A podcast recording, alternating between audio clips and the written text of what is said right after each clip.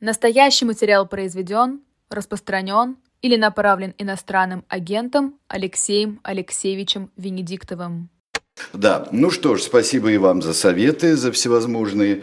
Э, и мы продолжаем а, трансляцию. Ссылка работает. Еще раз напомню, извини, Сереж, что у нас да. выставлено семь книг с автографами. Одна из первых книг Андрея Вознесенского «Ахиллесова пята».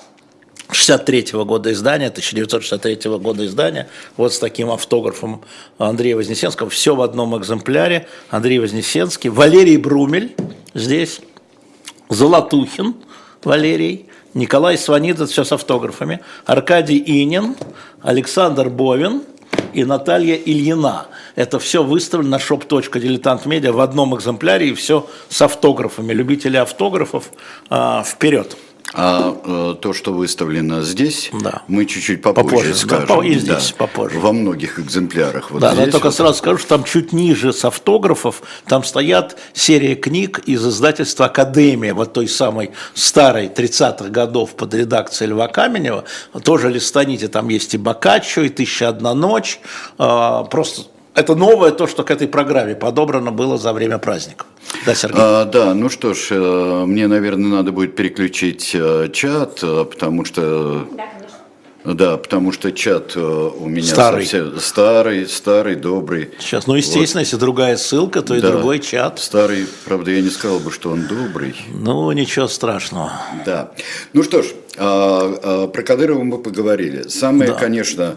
А, Кадырова на другом теперь отрезки, а, который да, был там. Мы поговорили, но мне все равно это, это напоминает, э, извините меня, недобрые времена э, чеченских войн, когда э, держали в зинданах, и вот эти кривые косые обмены, которые тоже Лучше кривые косые обмены, Сергей, чем, чем отсутствие, чем, чем зинданы. Э, да, чем зинданы и чем расправы и чем расправы, абсолютно. И да. я как раз э... двумя руками за то, что был обмен, и надо готовить приблизительно обмен всех на всех. Угу. И я надеюсь, что этот да, э, обмен готовится.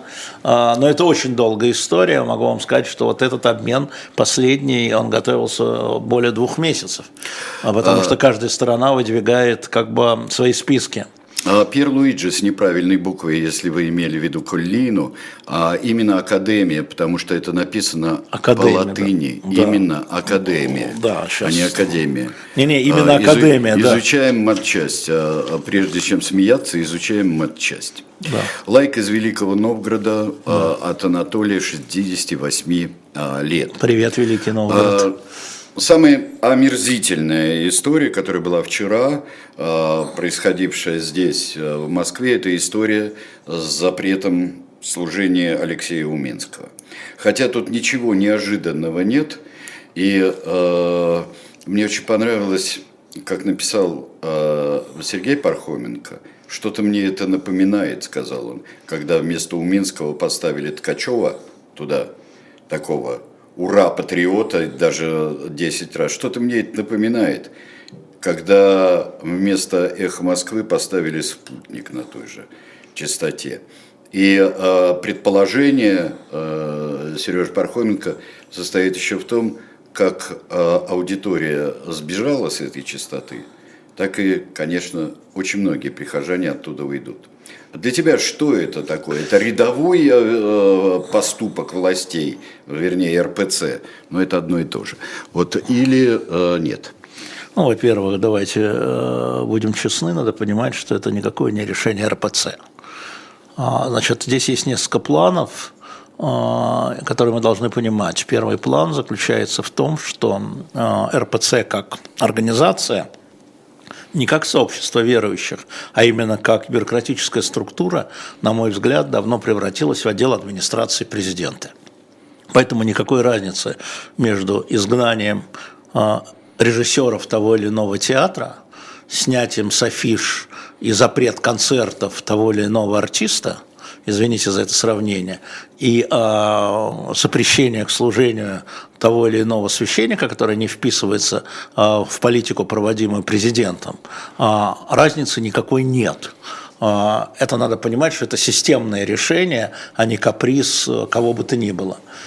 И потому что администрация президента это устраивает в культурном там, или в научном, когда профессоров не допускают, разрывают контракты, так и в церком. Для них это кусок администрации президента. Это раз. А, поэтому, если а, подойти и смотреть а, под этим углом, то все понятно. Ничего такого, мы же до сих пор не видели решения, не знаю кого, формальное решение, кого, патриарха или синода, или какого-то отдела, не знаю чего, который э, снял отца Алексея Минского и запретил ему служение, мы отдельно про это поговорим. Э, в чем там причина? А, потому что я специально вчера а, пересмотрел на сайте ХФМ расшифровку эфира, который он давал, интервью, которое он давал мне в один из четвергов. А, хотел бы посмотреть, к чему там пригна... придраться. Да нет, там не к чему придраться. Там постоянные ссылки на Евангелие. Ну, к Евангелию можно придраться, конечно. Тоже администрация президента может, а патриарх, наверное, не может. Но в любом случае подождем, пока конкретные обвинения будут предъявлены, а, я бы обратил еще на одну деталь, я любитель деталей внимания. Это не просто снятие с поста с руководителя, с предстоятеля, как хотите сказать. Да, я не очень силен в этих терминах, значит, церкви Троицы в Хохлах, там от моей двери до ее двери 650 метров, поэтому все рядом. А, это запрещение к служению. Что это значит? Это значит, что а, отец Алексей Уминский не может служить ни в какой другой, а, ни в каком другом православном храме, который входит в систему РПЦ. То есть это вырвали язык и завязали рот. А можно сказать неверующему киевлянину Андрею Ефимовичу, а, объяснить, вот, потому что он просит объяснить, вы там все жалеете священника, поддержавшего оккупацию Украины и создание там... Вы не в курсе. А, возьмите еще раз на нашем канале, посмотрите, пожалуйста, его интервью, которое он дал три недели тому назад. А, зайдите на те интервью, которые Алексей Уминский. Это очень просто, а, уважаемые наши слушатели с Киева, уважаемые без кавычек. Вы не в курсе, наберите в YouTube Уминский и посмотрите, просто посмотрите и сделайте вывод сами. А, а не повторяйте разные глупости, которые э, злонамеренные люди э, распространяют, или э, люди, которые ошибаются так же, как вы. А, поэтому, именно поэтому его и сняли, если бы он поддержал, ну, вы сложите дважды два, так он служил бы уже в Благовещенском соборе, я бы сказал, а не в церкви Троицах. Еще раз обращаю внимание, что в хохлах – это одна из старей, один из старейших приходов, там был двор Гетмана Мазепы, да, Сереж, я не путаю, поэтому в хохлах. А, там был, да, это, это вообще ну, При 17 веке. за Покровкой, в хохлах, да. это действительно хохловские переулки. Да. А, Церковь Троицы – это а, замечательное совершенно место при Алексее Уминском было. И даже когда издалека видишь и когда подходишь, и когда одним глазом можно было посмотреть на расписание, например, занятий, детских занятий, кто преподаватели, а, как это. А, вы знаете, я совершенно другой конфессии, то есть католик, например, да, а, но я а просто... уж я-то другой конфессии. Да. А были бы у меня маленькие дети, да. были бы у меня маленькие дети, я бы вот в эти кружки там к отцу Алексею бы их отвел. Да. А по забору, сейчас уже можно сказать, никого этим не продаем, а великолепные работы, тексты Юрия Роста, вот такая да. выставка уличная. Юра, да. Да, он вчера написал прекрасный текст, Юрий Рост, вот, да, обращение да. свое отцу Алексею да. Вот вернемся, значит, к системной истории. Значит, а, запрет на служение, это означает заткнуть рот. А, и это вторая часть, э, очень показательная а, в этом решении. Не просто отстранить, не просто перевести в другой храм. И тут главный удар-то наносится не по Алексею Минскому, а главный удар наносится по нашим прихожанам, по моим соседям, потому что а, мой дом относится, можно сказать, к этому приходу, там, где я живу. А это мои соседи, я, я не хожу туда, а соседи ходят, и все время слышал от них разные люди а, с разными взглядами, потому что отец Алексей занимался утешением. Утешением в эти два года тяжелых, да и в предыдущие. А, вообще он 30 лет настоятель этого храма, а, поэтому это решение системы я рассматриваю как системное, вот. И э, оно действительно в этом смысле оно не удивляет. Оно не удивляет, потому что на один из вопросов, который обратилась наша слушательница к нему, о том, что делать, если я хожу в храм, где в Челябинске, мы, прошу прощения, в Магнитогорске, а, где э, священник призывает там воевать, он сказал, что если вам там плохо, ищите другие храмы где священники ведут себя по-другому в соответствии с Евангелием. А, наша солидарность, э, ну, во всяком случае, вот административно точно это решение администрации президента, что наша солидарность, моя солидарность с отцом Алексеем Уминским, и не важно, что он там православный священник или э, католический был бы, или там, э, или знаю, равин, или там в буддийском храме, это, это решение политическое – политическое, связанное с позицией утешения, а не ура-ура. И в этом смысле оно отвратительное, потому что до сих пор прихожанам Рождество, сегодня сочельник. Сегодня сочельник, да. да. И прихожанам а, православная церковь в России, напоминаю, пользуясь юлианским календарем, а, соответственно, используя, да, сегодня сочельник, завтра Рождество, и перед этим она снимает настоятеля, увольняет, не объяснив, зажимает ему рот – это поведение какое? Омерзительное. Вот. Вот, поэтому моя всячески, если она нужна, поддержка, я написала отцу Алексею, что все, что надо, то и сделаю.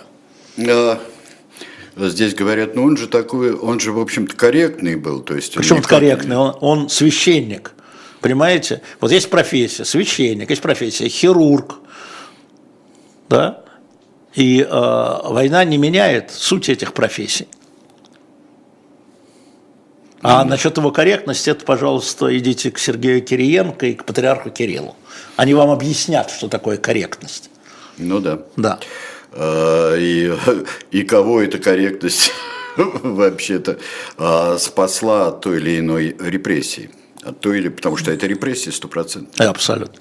Я говорю, тут, тут же еще что, не просто, смотри, прихожане, да, это их духовный отец, если я правильно понимаю в отношениях. Их лишили отца. И не просто сказали, отца мы переводим в Мурманск, потому что там надо спасать души. И это понятно. Нет, мы вас забираем отца, даем вам другого. Без объяснения. Это отношение между, скажем, духовником, Я князь Григорию и вам, да. Фельдфебеля, Вольтеры дам. Да, именно так. Все об этом уже написано. Да. Это омерзительное поведение тех, кто а, именно, и даже по форме, да, по сути само, но и по форме омерзительное. Это презрение к гражданам, к прихожанам, а, к избирателям. Да. Э, у меня вопрос. Э, э, Антон, из Алматы 30 лет, 5 лет, 35 лет у него. Э, как мне видится, прекращение войны сейчас возможно только при следующих вариантах. Военный переворот а Пригожин, как он считает. А если бы был военный переворот, уважаемый Антон а Пригожин, то вы бы видели э, усиление войны. Военный переворот может идти в две стороны. Не забывайте, что часть общественного мнения в России – наверное, и среди военачальников и военных видит Путина слишком слабым. Вот эта концепция генерала Суровикина «сидим в обороне и перемалываем противника», которая возобладала в 23 году, которая возобладала в 20 не идем в наступление, да? И вот эти массовые бомбежки чудовищные, да, обстрелы, не бомбежки, там ракеты и снаряды в основном, а не бомбы, да, а обстрелы, они возобновились только в декабре в декабре 23-го, а они были, конечно, весь год, но так, так, такой, так, такой объем ушел в декабре 23-го. А до этого концепция Суровикина «сидим, перемалывая». А, вот. А, так что многие считают, что Путин слаб. Давно пора разнести было центры принятия решений. Ну а второе предположение Поэтому... того же э, участника чата, это штыки в землю массовые и так далее. Это не все... просматривается? Нет, не просматриваются даже тенденции. А, а, Андрей, 39 лет из Одессы. Как вы считаете, чего на самом деле хочет США от Путина и Путин от Китая и Ближнего Востока? Интересный у вас обзор. Да, ничего не хочет на мой взгляд, США уже ничего не хочет от Путина. А, США а, действительно рассматривает Россию, ну, администрация США, давайте так скажем, нынешняя администрация США, руководство США, а, как перманентную, рассматривала как перманентную угрозу. И задание, задача любого правительства, значит, это, микшировать эту угрозу. Вот сейчас Путин завязан в Украине, на самом деле, да, и перемалывая и своих солдат, и свою технику, и свою экономику, она, а, он эту угрозу для США минимизирует. Поэтому а, я думаю, что США хочет от Путина, чтобы он дальше завяз. И больше завяз, и больше потерял. И это обеспечит большую безопасность США в целом. Поэтому, собственно говоря, я думаю, такова их политика. Они, конечно, в первую очередь руководители США думают не про Украину, а про себя. Что нормально. Про свой народ, про свою страну. И они уже это не скрывают. Это тоже в открытую, здесь ничего нового нет. США от Китая, в смысле Россия от Китая хочет поддержки более активной поддержки. Что такое более активная поддержка? Это чтобы Китай создавал напряжение для США, потому что, э, как сказать, базой поддержки Украины является США. Финансовой, военной, политической, дипломатической является США. Вот Китай на себя должен оттянуть США, вот что Путин хочет, да? чтобы США смотрела не в сторону Москвы, а в сторону Пекина. Отсюда, кстати, наш с тобой разговор неделю тому назад про Тайвань. Что сказал в новогоднем поздравлении председатель Си, главная тема, которую процитировали все медиа, Тайвань будет китайским. Не забывают нисколько. Не я писал ему эту речь, клянусь тебе, после нашего эфира, чтобы подтвердить свою позицию. Тем не менее, да, очень хорошо, говорит Путин. Это значит, что США, которые взялись, мы смотрим США, взяли свои обязательства по Тайваню, они взяли, военная защита Тайваня, да, чтобы они туда оттягивались, туда оттягивались. Пусть они занимаются с собой, с Трампом. А сказал ли он, когда э, Тайвань? Не, а зачем, как китайцы так говорят, зачем? Ну, когда, э, очень скоро, через тысячу лет. Когда сложится, да. тогда и заберем. А, но большая, все-таки большая протяженность, дистанция огромного размера между э, Тайвань будет китайским, и сейчас мы отвоюем Ну, Тайвань. я тебе могу сказать, что никто в 2013 году не думал, что Крым будет российским. Большая дистанция. А потом хопа, хопа, кто в 2013 году про это говорил? Что вот сейчас Россия заберет Крым? Никто. Ну да. Ну да. Ну да. Хотя ну... в целом, ну да, вообще-то было бы, ну и что, да, было бы. Поэтому э, сейчас э, э, все очень радикализировалось в мире, да, очень а, сильно. Иларион, 56 лет, из Орла. Так. Э, говорит, батюшка пострадал из-за вас, так как а, он да. давал интервью иноагенту. Разве не ну, так? Нет, не так. Дальше. Почему не так? Ну, потому что не так, потому что мы не знаем, за что пострадал батюшка официально. А, э, а есть ли еще дававший интервью иноагенту и просто только из-за этого? Не знаю, я не знаю. Ну, Иларион знает лучше, наверное, у них в Орле Нет, так. нет, нет, но он спрашивает, но он, он там... Он разве, разве не, не так? так? Я ответил, не так. Не так, ну и хорошо. А, так, почему яйца подорожали, это мы не знаем. Да, это к Илариону. А, нет. Сарказм. Сарказм. Толстый троллинг, да? Да, толстый троллинг. Да. А, так, дальше мы. А, вот ты говоришь про Китай. Но э, вот э, вчера уже были обстрелы острова Северной Кореи. Да. Ты думаешь, Решалова да. устроит, извините меня за это слово, Северная Корея в это ближайшее зависит, время? Это зависит от, от, обстоя... от всех обстоятельств. Ну, например? Это от всех, как заполыхает мир, как заполыхает Ближний Восток, как заполыхает Косово, а, куда будут оттянуты силы США. Да, это же США опять гаранты Южной Кореи да, а это же завязано и опять на отношения, в том числе Китай-США, что будет в Украине. Полыхает, все время полыхает. А, мы даже Африку, ни Индию не видим с Пакистаном, индо-пакистанский инцидент, да, а вот, как заполыхает Венесуэла с Гаяной, да? это история про это. А само по себе отдельно, думаю, нет. Там же не самоубийцы. Да? Там они будут выжидать, когда в общей, в общей эм, мутной воде выловить свою рыбку. Вот так. А, мы говорили, мы говорили, где может полыхнуть э, в 2024 году, да где угодно. Да где кажется. угодно. А, тоже при определенных обстоятельствах. А, где угодно, но чтобы это кардинально повернуло соотношение, Бог его знает, тоже Не, может. Невозможно, Сереж, предугадать. Предугадать абсолютно невозможно. Дальше мы идем с вами и по вашим тоже и по вашим а, а, сообщениям в чате мы тоже идем. Григория Явленского сегодня не будет. У нас мы, он будет, по-моему, в середине или где-то 20-х числах. Я не помню. 13-го, 20-го, да, 20-го, по-моему. Да. Мурзилка спрашивает, стоит ли бояться Ким Чен Ына? Кому? Бойтесь. Кому? Бойтесь.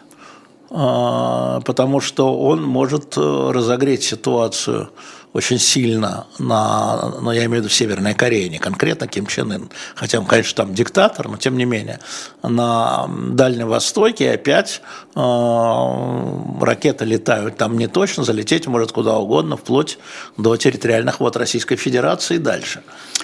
Э, вот э, Виктор э, спрашивает дальше, Виктор, 24 года из Санкт-Петербурга.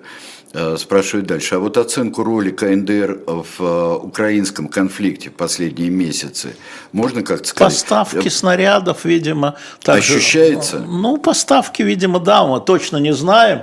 Но, конечно, э, там огромные запасы в КНДР. Значит, вот этих самых 152-миллиметровых снарядов по советской системе, да, которые они не использовали. И нехватку которых, видимо, армия Российской Федерации 5-6 тысяч каждый день восстанавливает обстреливает. А, поэтому ну, поставки какая-то, поставки оружия там. Такие же поставки, такие же, в смысле, таким же, по таким же технологиям, как там Индия что-то поставляет, да, там, а туда, соответственно, Германия поставляет в Украину. Поставки. Э, да, действительно. Другое ну, дело, что Северная Корея под эмбарго, и в этом смысле э, под санкциями Совета Безопасности. И в этом смысле, просто я напоминаю, да, что э, если осуществляются эти подставки, то Россия нарушает э, резолюцию Совбеза. Ну, не первый же раз. Я, я хотел спросить, ну, Ким Чен Ын, Гитлер 20-х годов, но это ерунда какая-то, потому что он представитель большой Э, коммунистической тиранической династии. Ну, вот. я вообще эти сравнения не понимаю. Ким Третий. Э, разве можно, вообще, э, как можно относиться к сравнениям? Что можно получить, сравнивая с какой-то ситуацией? Бывает а, польза, а бывает и нет. Нет, ну бывает польза в том смысле, что чтобы понять, если мы хорошо себе и правильно представляем а, как мы начали, Ришелье, да, мы можем сравнивать кого-то с Ришелье, но понятно, что а, сравнение не есть доказательство. Да, это для того, чтобы навести на мысль сравнение, там, с Деголем сравнить, да. А, там, я говорил о том, что война значит, со стороны России с Украиной, да, или с, значит, специальная военная операция напоминает Алжирскую войну во Франции 50-х, конца 50-х, начала 60-х годов. Но это же не значит равно. Да? Это значит для тех, кто знает, как это происходило, а, направление мысли в ту сторону. Почему? Что такое колониальная война? Помните, мы говорили год тому назад, что это колониальная война. Про колониальную войну во Вьетнаме никто не помнит, 50-й год, Ден Венфу. Алжирскую войну помнят. Значит, для того, чтобы задумались, а какая роль там всех этих элементов, да, отношений, кто такие черноногие, кто такие будут беженцы из Алжира во Францию. Сейчас опять поднимается этот вопрос. Опять поднимается. Я к тому, что это мины. Сейчас поднимается вопрос, потому что когда Деголь заключал соглашение с Алжиром, признавал независимость Алжира, это 62 год, да, прошло 60 лет, между прочим, Сейчас там соглашение о том, как могут алжирцы приезжать во Францию и работать. И сейчас огромное число политиков говорит, надо заканчивать с этим соглашением.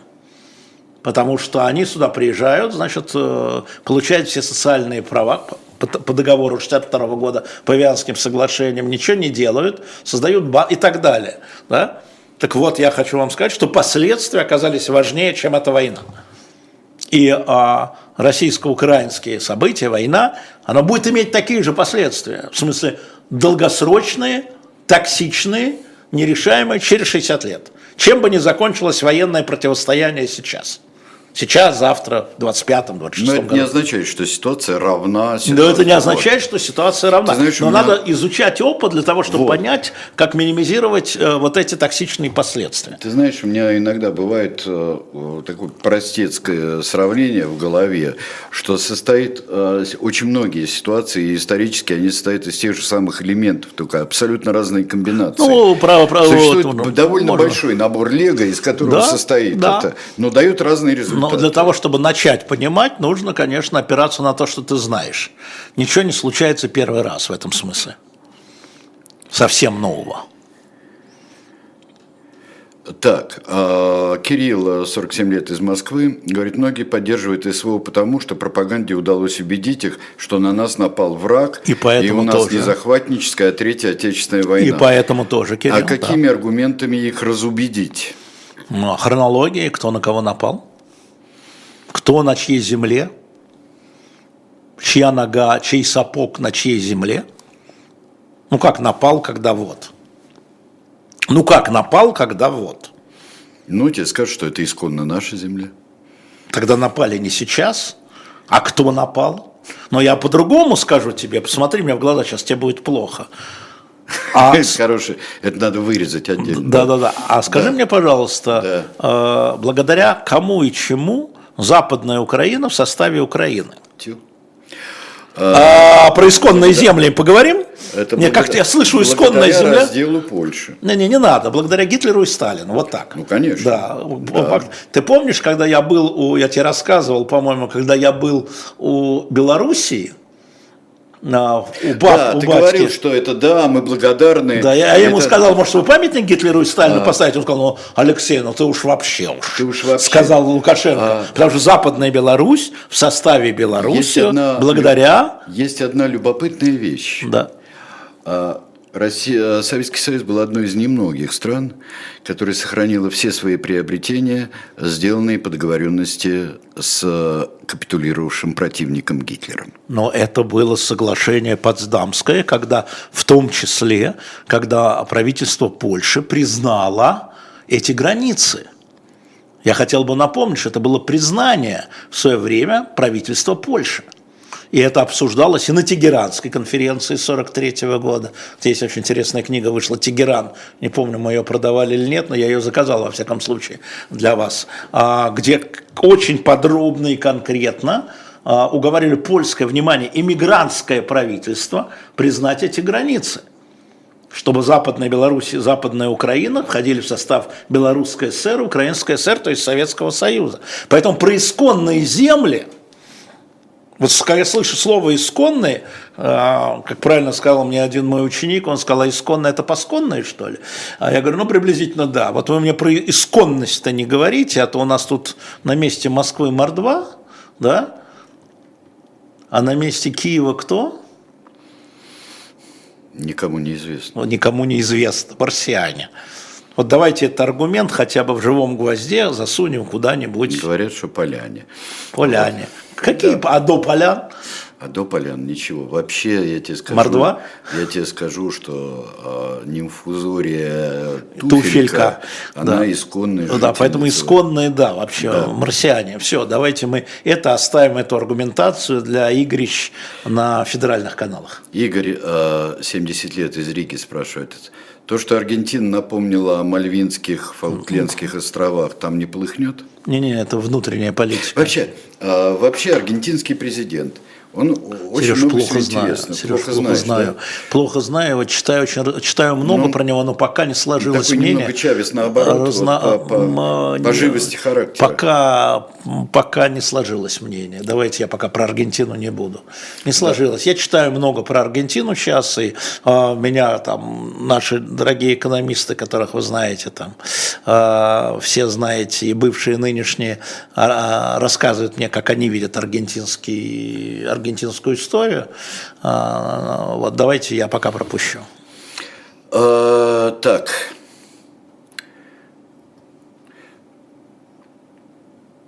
ЮАР а, подала в суд а, ООН да. на Израиль за да. геноцид Газа. Прокомментируйте. Да. Ну да. Ну только я напомню, что Израиль, как и США, как и Советский Союз, ну, Советский Союз, а, Российская Федерация не признает юрисдикцию уголовного суда. Да, подала в суд. Подала в суд, верно. Вообще, как ты считаешь, вот прошло сколько сейчас? Ровно три месяца, да? Седьмое, да? Да, ровно три месяца с э, резни, да. э, хамасовской резни в Израиле. Да. Э, эволюция общественного мнения и мирового мнения по этому поводу. Ну, э, во-первых, эволюция э, общественного мнения этапам. внутри Израиля важна. Я смотрю за израильскими русскоязычными пабликами. Там сейчас начали активно обсуждать день после окончания военной операции. Что будет потом? И даже внутри правительственной коалиции, в которой входят крайне правые радикалы израильские, есть абсолютно разные точки зрения.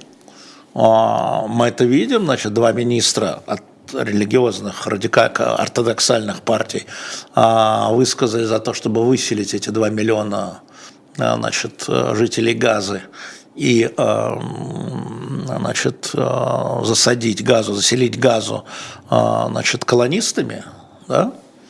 А другой член правительства вчера, по или позавчера, министр обороны Галан из другой партии говорил о том, что там должна быть палестинская администрация, но не Хамас. Позиции правительства Нетаньяху нет, потому что нет единой позиции, что с этим делать. То сейчас все обсуждают, что потом уже началось. Что потом?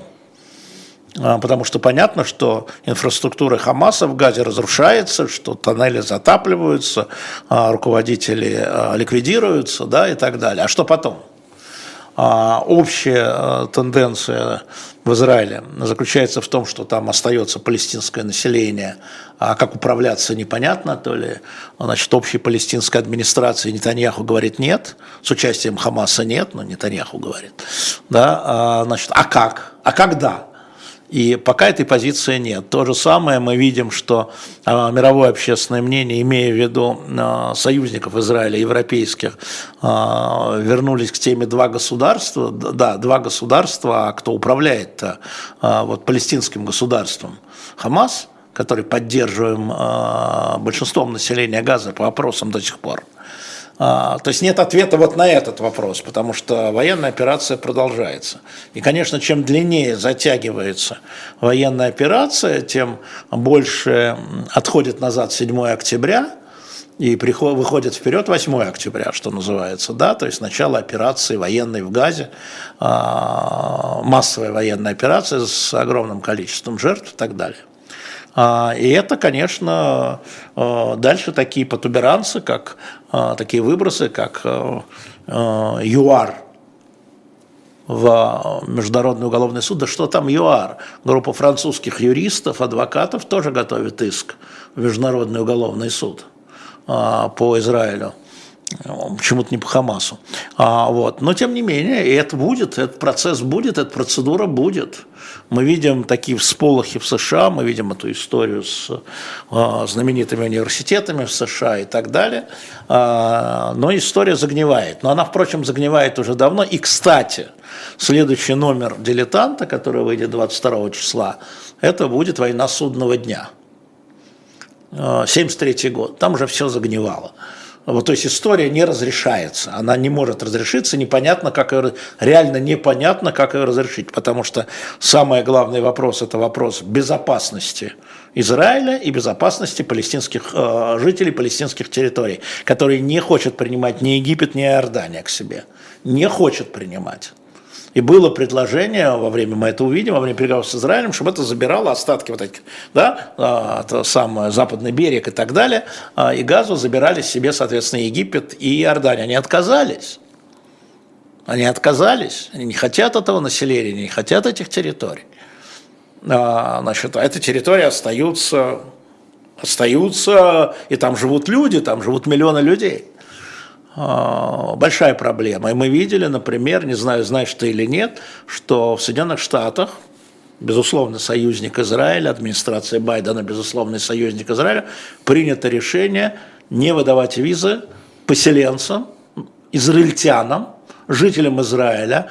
Они все в листе, которые живут на западном берегу реки Иордан. Просто принято решение их не впускать в Соединенные Штаты Америки. То есть санкции против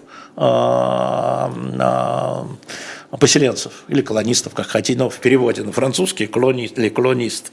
Вот. Так что этот вопрос легко нерешаемый, и он будет продолжаться достаточно кроваво чтобы вы понимали. Сейчас мы видим историю, как возбуждается Хизбалла на юге Ливана после убийства второго человека в политическом крыле эм, э, Хамаса, который жил в пригороде Бейрута. Э, соответственно, да, и премьер-министр Ливана заявил о том, что это значит, вот э, Израиль совершил акт нападения. То есть там на самом деле, ну не такая, чтобы эскалация, эскалация, но эскалация военных действий. Ничего еще не закончилось, еще только все начинается. И это одна из точек, куда сосредоточены взгляды союзников Украины, возвращаясь.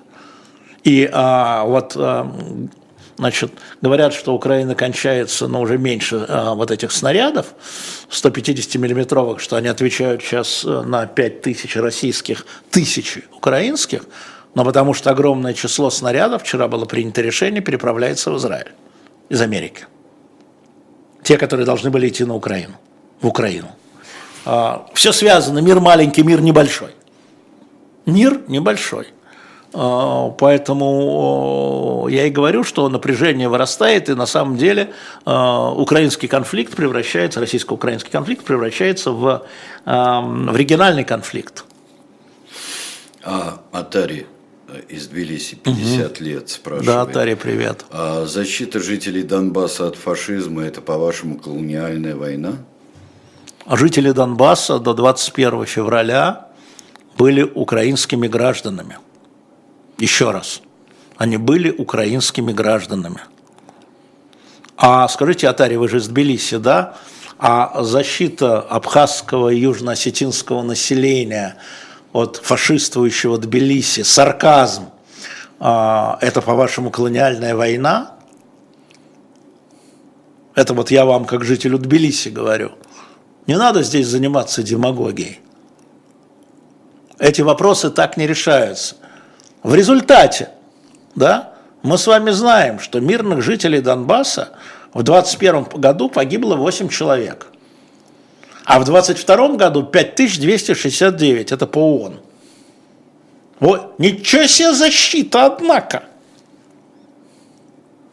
Ничего себе защита. Подумайте об этом. А, много здесь дискуссий в чате и вообще дискуссии о обстрелах э, Белгорода. А в чем дискуссия? Идут военные действия. И это все последствия этих военных действий и они будут продолжаться. И э, любой обстрел, если он умышленный обстрел мирного населения, это военное преступление. И неважно, с какой стороны прилетел снаряд. Значит, должны выявляться э, авторы этого военного преступления. Если умышленный обстрел Харькова или Киева или Одессы или Белгорода или Курска является целью э, значит, э, гражданское население – не военная да, цель, то это военное преступление. Чего, чего здесь я вам нового скажу? Я вам это говорю с 24 февраля, а то и раньше. Это вообще не я говорю. Это Женевские конвенции говорят. А тут э, меня спросил Иларион тот же самый, личный вопрос мне задал. Личный вопрос. А, какой предмет я преподавал в школе? Я вообще в школе не преподавал ни один предмет. Не надо скромничать. Сергей Александрович вел в нашей школе театральную студию. Можно да. сказать, что это предмет, а можно сказать, что это вода. Вода. Текла. Вода да. тоже предмет. А, вода тоже предмет. В этом смысле да. он вел театральную Когда она замерзнет, да. Да, да, да, верно. Да, так что я никаких не, ну, тех предметов, которые не, вы имеете в виду, да. в смысле таких входящих в школьную программу, я да. не вел никогда. А, так, а, я бы сейчас представил книжки. Мы вот Давай перед... начнем с этих, потому что они раскупаются очень быстро. Да, Екатерина Шульман «Возвращение государства Россия в нулевые». Э, и до 12 года. Да, да первое десятилетие что, практически. Потому что это не календарное десятилетие, это очень важное десятилетие, которое в 12 году чем-то кончается. Вот. Да, на shop.diletantmedia прямо сейчас Я на надеюсь, самом сейчас верху. не в 4D, не, вверх, не 4К, не вверх ногами, а, а прекрасно совершенно. Не-не-не, не-не-не. Издевательство над Екатериной Михайловной я не потерплю. А, так, Никита Петров. «Время Только-только Андропова». вышла свеженькая, прямо Да. вот свеженькая. Да, это очень хорошая серия книг и замечательные книги. В них э, здесь есть Никита Петрова достаточно э, несколько. Вот в этом издании это фундаментальные, великолепно изданные и совершенно определенно подтвержденные документами исследования. Да. Вот. Что не мешает быть э, материалу, так сказать, изложенному и увлекательно, и доходчиво, и, э, на мой взгляд, прекрасно. Ты его покажи, а то там под столом Да, подержал. Андропов, вот Андропов. это здоровый том, 600 Да. страниц, Это поэтому Никита такая Петров, цена. Это не Никита Петров. Это Андропов, Юрий Владимирович да. Андропов, да. И очень много мифов он там разоблачает, потому что все, что делает Никита Петров, это на основании документов. И очень интересно, что нового внес в работу КГБ в 1967 году Андропов, когда был назначен на этот пост. Э, Новое КГБ 69-го по, соответственно, там 80, 80 81 по 80 год. И, Естественно, Андроповская двухлетка, там тоже это есть. А теперь, что там в, в единичном? Я не знаю, что осталось, но я вам покажу. Значит, здесь у меня шесть книг, не знаю, сколько осталось, с автографами. Значит, я вот вам показывал книгу Натальи Ильиной, но знаете, чем ценен здесь автограф, Сереж? Он льву разгону. Ух ты. Он льву разгону. Да? Те, кто знают и понимают. Да? Александр Боин с автографом тоже. Это все на shop.diletantmedia. И все э, в одном экземпляре. Кстати, э, книга называется эм, э, «Пять лет среди евреев и мидовцев». А, ну, Семену Лебединскому от автора. Автограф. Аркадий Инин с автографом. Коля Сванидзе с автографом «Здоровья ему».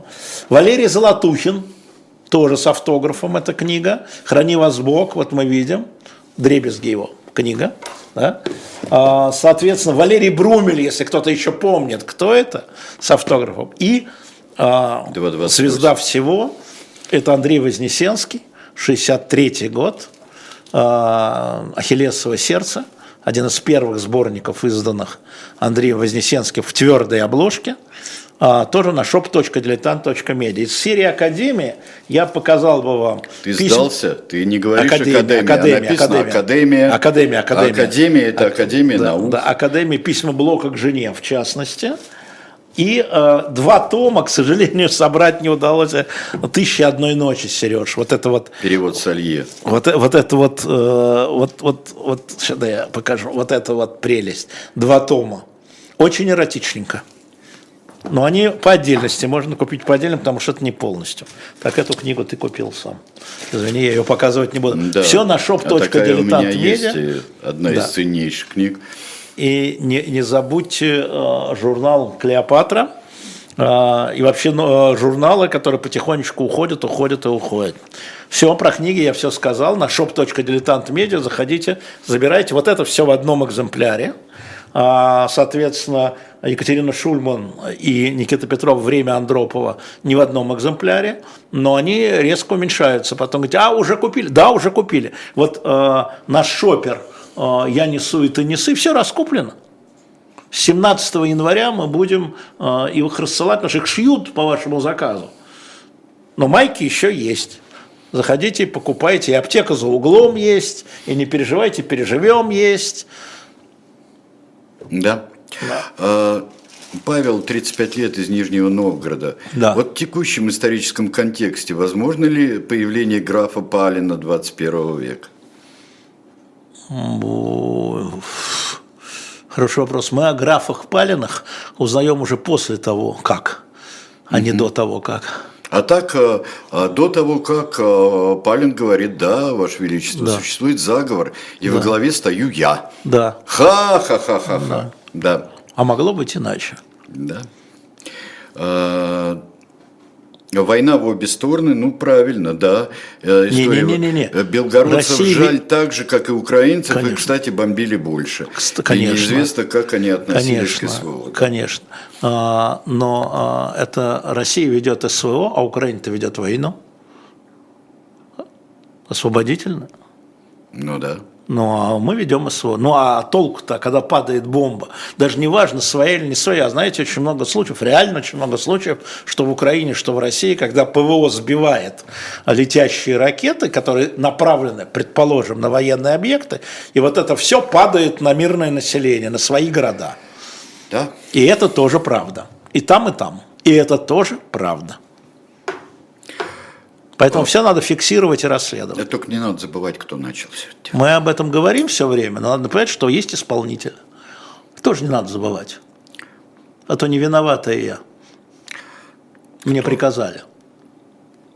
Кто спер гвоздь из кузницы, с чего все началось? Вот так вот. А, Мне кажется. А, Елена из Нижнего Новгорода, а, прокомментируйте, пожалуйста, теракт в Иране. Почему ИГИЛ? Что там у них за разборки? А, ИГИЛ – это а, радикальное суннитское движение. А, И главные их враги – это отнюдь не христиане, даже не евреи, а шииты. Потому что еретики всегда, а, схизматики, да, всегда более страшные. Помните Александр Невский, да, как у нас он представляется, что он боролся против католиков, и поэтому принял Орду.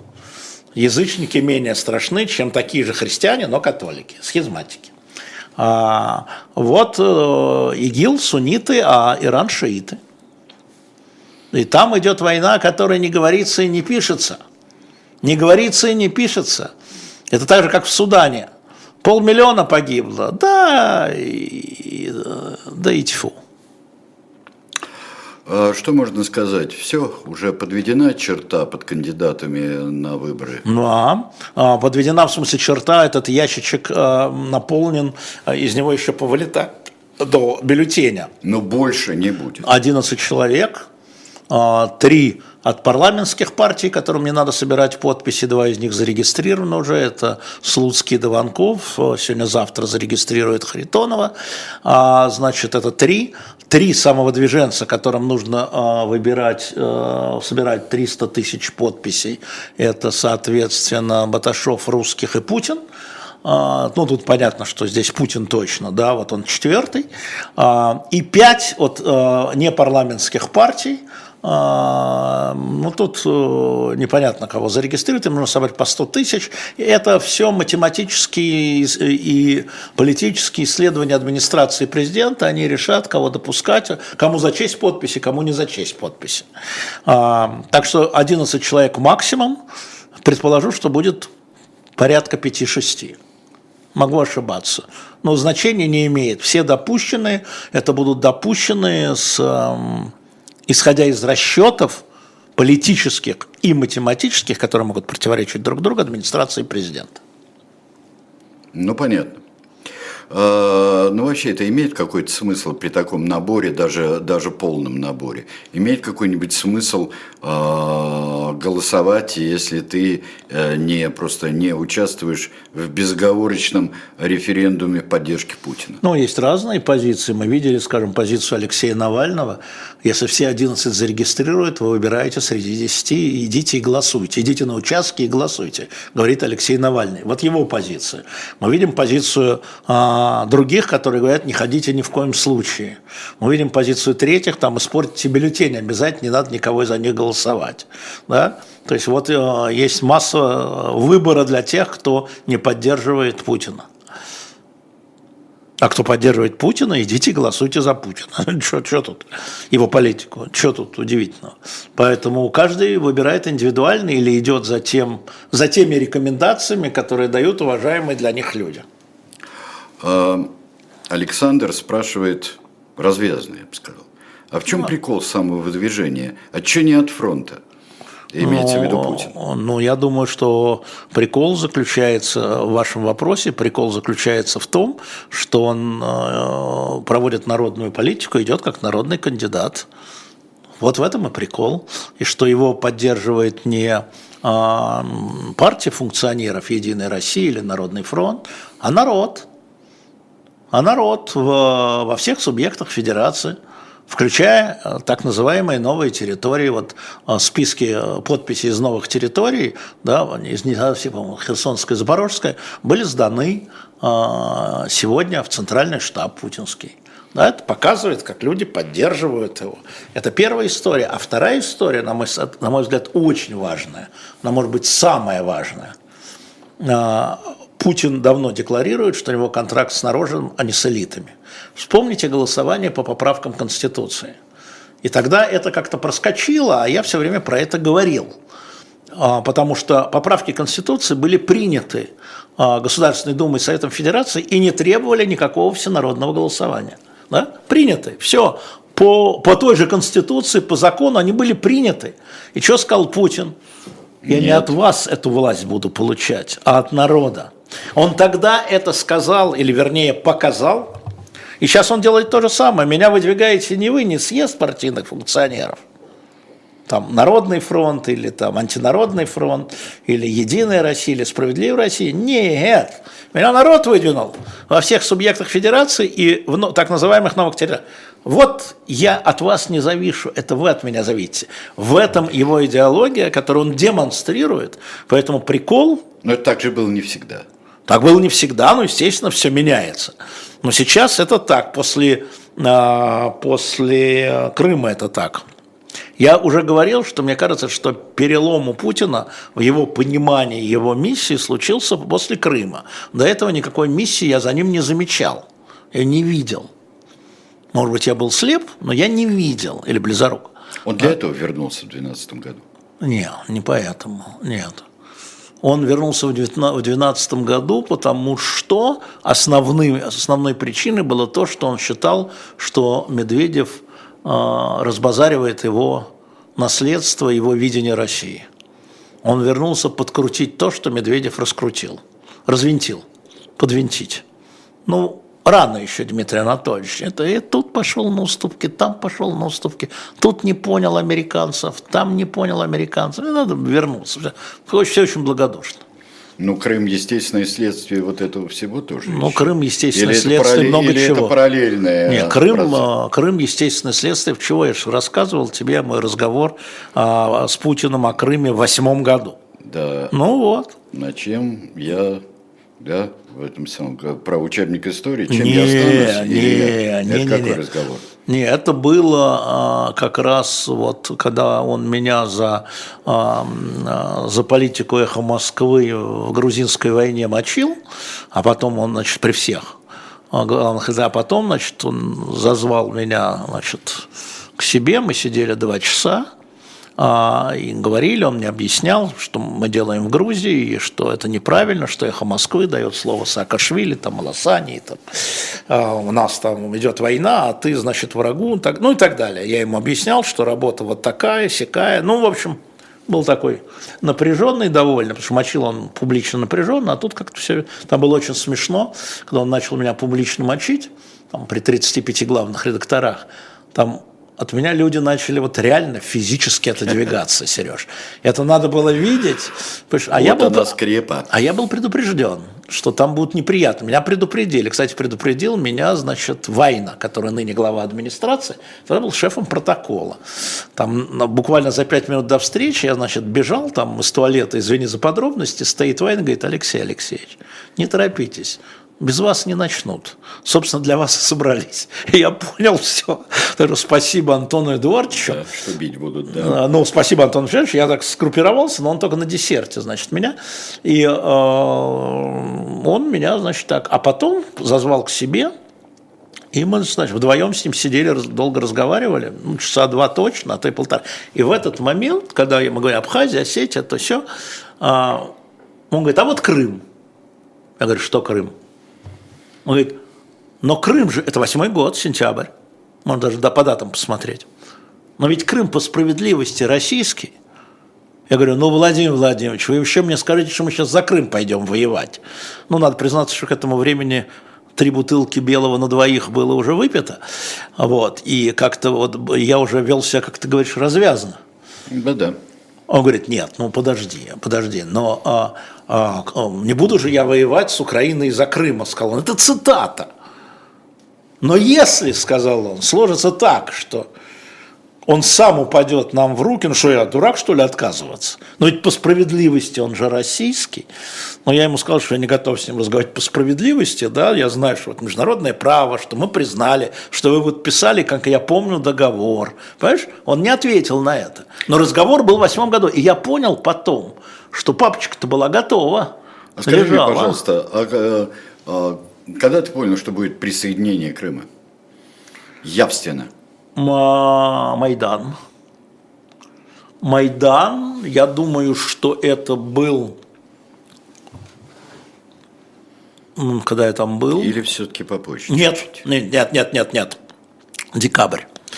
Это был декабрь 13 -го. Я же уже, в, когда в январе 14, когда я был на этой знаменитой программе в, Укра... в Киеве был на этой программе громадянского телевидения радио, громадского, да, радио, когда я там сидел три часа, ведущие хлопали дверью, говорили, я с вами разговаривать не буду, уходили, садился другой. Я тогда им сказал, что, ребята, оно движется, и если вы не признаете, что полковник Беркута такой же э, украинский гражданин, как и вы, да, а не только эти самые э, московские печеньки – ну, я тогда такого слова-то и не знал, понимаешь, да?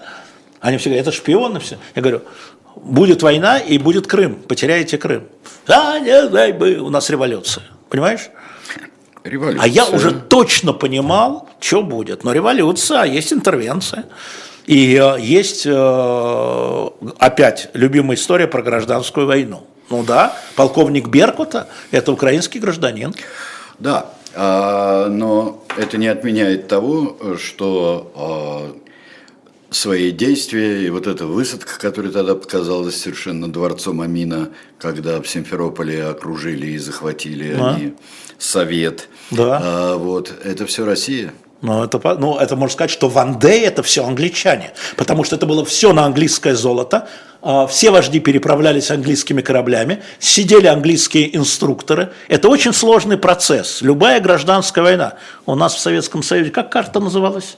Гражданская война и иностранная интервенция. А, ну и, это... в разные, и в разные моменты, Алеш. и в разные моменты одно берет верх над другим. Что ты думаешь, Крым бы отделился без помощи России? Нет, конечно, задавили бы. Задавили бы. А много ли там был народ, который хотели с оружием в руках отделиться? С оружием не знаю. С оружием вот в Донбассе была, а, была гибридная война. Конечно, разные истории. Конечно. Абсолютно разные истории. Но поэтому нельзя исключать. В Херсоне волнения кончились там за несколько дней. Да. Просто. И ничего нет. У нас в Чечне тоже быстро закончился. А говорили, что все это саудиты и ваххабиты. Не, не, нет. Хаттаба не, не, нет. Там а окончилось нет. Херсон, да. Это, это немного, э, немножко было не то. Конечно, не то. Конечно, все разное. Конечно, разное. Слышите, что я говорю? Но все эти элементы, политики, не народ, политики должны учитывать. Политики должны учитывать и понимать, как это будет. И это, поэтому на твой вопрос о Крыме я тебе говорю, я это понимал, уже да, в декабре 2013 года, зная, что Путин мне пять лет назад тому говорил. Естественно, это тоже брал в расчет. Я думаю, что разведка Украины тоже это брала в расчет. Они, если я это знал, они это знали точно. А чем воспользовался Путин э, тогда? А, сумбуром? Конечно. Конечно, сумбуром. Конечно же сумбуром и внутренним противостоянием, и страхами, которые существовали. Конечно, не на чистом месте, не на чистом поле, не в чистом поле. И, кстати, поэтому в 2014 году и дальше-то не пошел, и не смог пойти дальше, потому что был отбит Славянск, совершенно верно. Не удалось в Одессе. Не удалось не, не удалось, не удалось, да, и не пошел Что было дальше. очень важно, что Мариуполь не Секундочку, отдали. это был 14 год. Да. Да. А потом 8 лет подготовки. Я считаю, что все эти 8 лет Россия имела в виду, что она, в общем-то, продолжится. А, я думаю, что там было несколько опций. Я думаю, что было несколько опций, и для меня по-прежнему вопрос, я думаю, что когда э, руководители российского государства уйдут на пенсию того времени, все-таки я получу ответ на свой вопрос, почему они не признавали ДНР, ЛНР 8 лет. Почему они объявляли о том, что ДНР, ЛНР является украинской территорией? Все 8 лет, до 21 февраля 22 года. Почему они не поступили ни как с Южной Осетией, ни как с Абхазией, ни как с Крымом? Почему? У меня нет, то есть я могу придумать. Да, я могу пофантазировать, какие-то осколки есть, но у меня пока картина нет, у меня есть разные варианты ответов. Да? Но они все не имеют доказательств. Это то, что я придумал. Как они это обсуждали? Какие аргументы? Какие были предложения? Что они хотели эти 8 лет? Как туда вписать Минские соглашения? Они же прекрасно понимали, что Германия и Франция не пойдет воевать за Украину, тем более тогда. Не пойдут. Что не было, признать или объявить это как Крымом, или объявить это как Абхазией? Не сделали. Может, еще не хотел прорывать все связи с, с так кем? называемым Западом? Или, или уже все равно? После Крыма-то? Какая да. разница, Крым или Крым плюс Донбасс? Какая разница? Никакой. Никакой. Какие связи порвали после А может, Донбасс э, и Луганщина слишком проблемная история была для включения? А и перестала быть проблемной, да? Перестала. Все перестало Почему перестала? Проблемой. Это... Потому что войну начали. Нет, такие... А почему войну начали тогда? Это такие догадки... Потому что хотели. Ну вот именно. Это такие догадки, которые э, у меня тоже есть, но доказательств у меня нет. А я хочу знать, что они думали, а не что я думал или что ты думаешь. Я хочу знать, что участники обсуждения этого говорили и думали. Думаешь, когда-нибудь узнаем? Ну, на пенсию когда-нибудь кто-нибудь уйдет, уедет, может, из этих людей. Роман ставит вопрос ребром. Ребром. 45 лет э, из Тулы. Мальчишка. Зачем нужен Медведев Путин вообще? Ну, на фоне э, Путина Медведев, у нас, э, на фоне Медведева Путин у нас теперь белый и пушистый. Нет, смотрите, Роман, если это серьезный вопрос, смотрите, Медведев чрезвычайно ослаблен был политически. Значит, а за время президентства вокруг него сложилась довольно сильная и серьезная команда. Я уж не говорю о том, что два довольно близких Путину человека не поддержали рокировочку. Сурков и министр обороны Сердюков. Они настаивали, ну не настаивали, так, наверное, нельзя говорить, они считали, что Медведев должен идти на второй срок. То есть они как бы предали Путина в путинском понимании. Помимо этого у него была мощная а, команда экономистов и помощников, которые, ну, Россия 12 там, 11 10 год, понимаете? Помимо этого у него была подписан договор с НВ-3 с Обамой, и надо признать, что э, они признавали Медведева, да, как нормального, ну не равного, но нормального президента, да, его надо было ослабить. Да? Значит, часть из его поддержки в эмиграции, часть в тюрьме, часть отодвинута, а, значит, их нет, мы их не видим. А, Медведев один. Вокруг него образовался, да, и он был снят с поста премьера, вы видели, там, значит, ничего нету. Это очень выгодно. Это держать такого человека в череде наследников.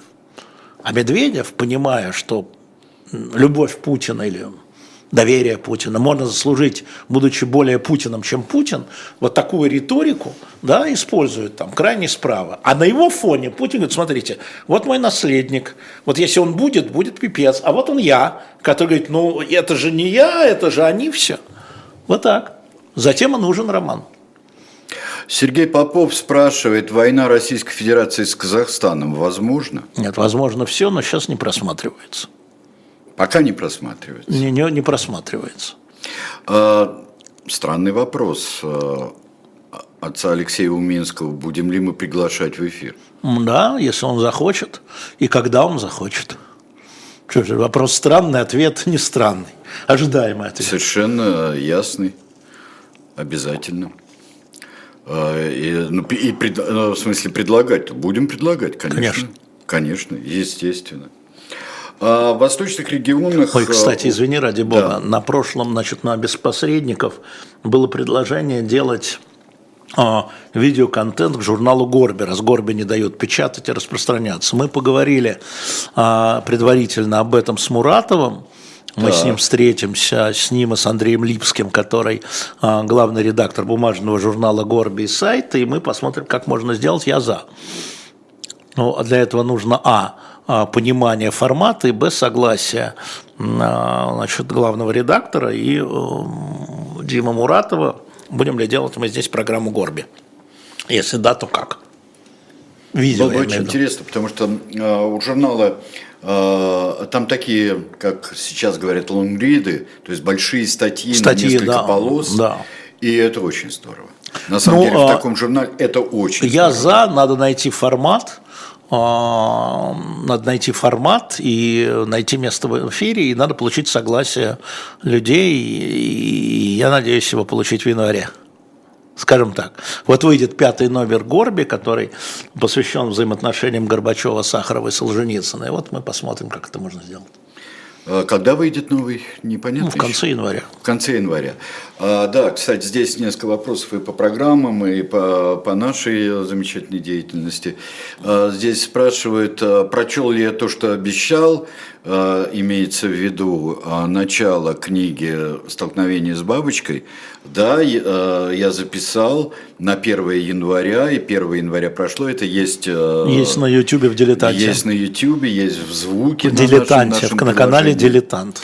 И э, мы решили, что будем продолжать и это будет происходить по понедельникам в 16 часов Верно. в прямом эфире, а потом можно когда угодно это да. переслушать, пересмотреть. Да. Понедельник, 16 часов, канал «Дилетант», продолжение чтения. Я очень хочу именно в прямом эфире, да. А, потому что когда мы с вами читаем, мы такое, в общем-то, ну, сколько, сколько бы ни было, вот у меня есть всегда возможность, и у вас есть что возможность такое, сколько бы ни было? задать... Что? Что такое сколько бы сколько ни было? Бы людей не а, было. А, ну это например. пожелание, да. это свободно. Да, и э, задать вопрос у вас есть всегда возможность.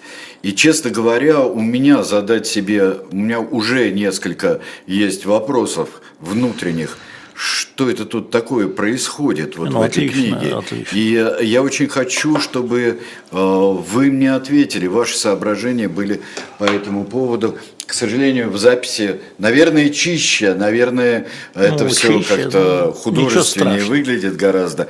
Но э, мы с вами вместе читаем книгу. Mm. Вот мне вот мне чего хочется. Так что ближайший понедельник, э, послезавтра, да, да, послезавтра. 8 числа в 16 часов. Э, в прямом эфире на канале «Дилетант». Предвосхищая вопросы, что у нас будет состоящим на, это, на этом месте Максиму Шевченко. На 17 съедет. Съедет на 17. А, да, вот как раз будет э, у нас... Как особое мнение было да. в Нейхе. Я хочу напомнить, что 8 еще не будет у нас тиранов, у нас с Айдаром. А мы вернемся в следующий понедельник и вам предложим интересные вещи. У нас уже есть целый список исторических и из глубокой, и более мелкой истории. У нас есть а, кандидатуры, которые мы рассмотрим обязательно. Вот. У нас э, ведь э, с Айдаром все демократически решает голосованием, побеждает большинство. А, так, идем дальше. А, интересно, тебе говорят, что вот он не знает, почему 8 лет не признавали Ордло, в смысле? Не вот знаем. Эти... Да. да, кстати, Ордло вот в этом, кстати, в, этом, в этой бумаге, которая была парафирована Арахами в марте-апреле 22 года, ну, в этом как бы протодоговоре, а, в протопротоколе, там в скобках стояло Ордло, значит. Ну да. А, но, но ты знаешь, что Россия не могла взять Славянск. Я не знаю, что такое могла, не могла. Но не взяла. Ну, я не знаю, что такое могла, не могла. Россия нет, а Гиркин. А Гиркин? Да, ну чего вы, ей-богу, ну вот Google вам в помощь. Если вы не помните, Google я уже, вам помощь. Я уже внутренне вздрогнул, когда ты сказал, Google вам... В помощь. Да, в помощь, да. Я интеллигентный, да. А может ли Путин полезть в страны Балтии? Нет, я не вижу. Я можно сказать, что он все может, но я не вижу. А, а зачем? Чтобы что? Вот чтобы что? А... Чтобы вызвать на себя пятую статью НАТО? Чтобы солдаты, все солдаты НАТО включились в эту войну? Зачем им это? Чтобы что? Что, знаем ли мы, что со старенькими ведущими эхо, Екатерина спрашивает, старенькими в смысле по стажу? А, Львом Гулько, да, Татьяна Лев, Пилипейко, Лев, Саша Климова. Лев, Гулько, Таня Пилипейко. Сегодня мы все поздравляли, я видел поздравления и Льва Гулько, и Таня. Ам, а, Мы поздравляли и поздравляем Таню Фельгенгауэр с днем рождения. Ух, сегодня же у Тани день рождения. Сегодня у Тани день рождения. Да, это не только армянское Рождество, Да, да, да, да. вот, а это день рождения Тани Фингенгауэр. Да. А, И я просто видим, у Таня нас есть чат, и мы там в этом чате общаемся. Сейчас вот э, Ежедневно через и- полчаса да. побегу поздравлять. Ежедневно общаемся поздравляем друг друга, знаем, да. Помогаем друг другу, те, когда просят помощи. А, Интересно очень, Роман Демидов спрашивает, а, этично ли в наше время рекламировать компании, занимающиеся параллельным импортом и обходом санкций? Я про- в этике очень сложный, человек вне этичный.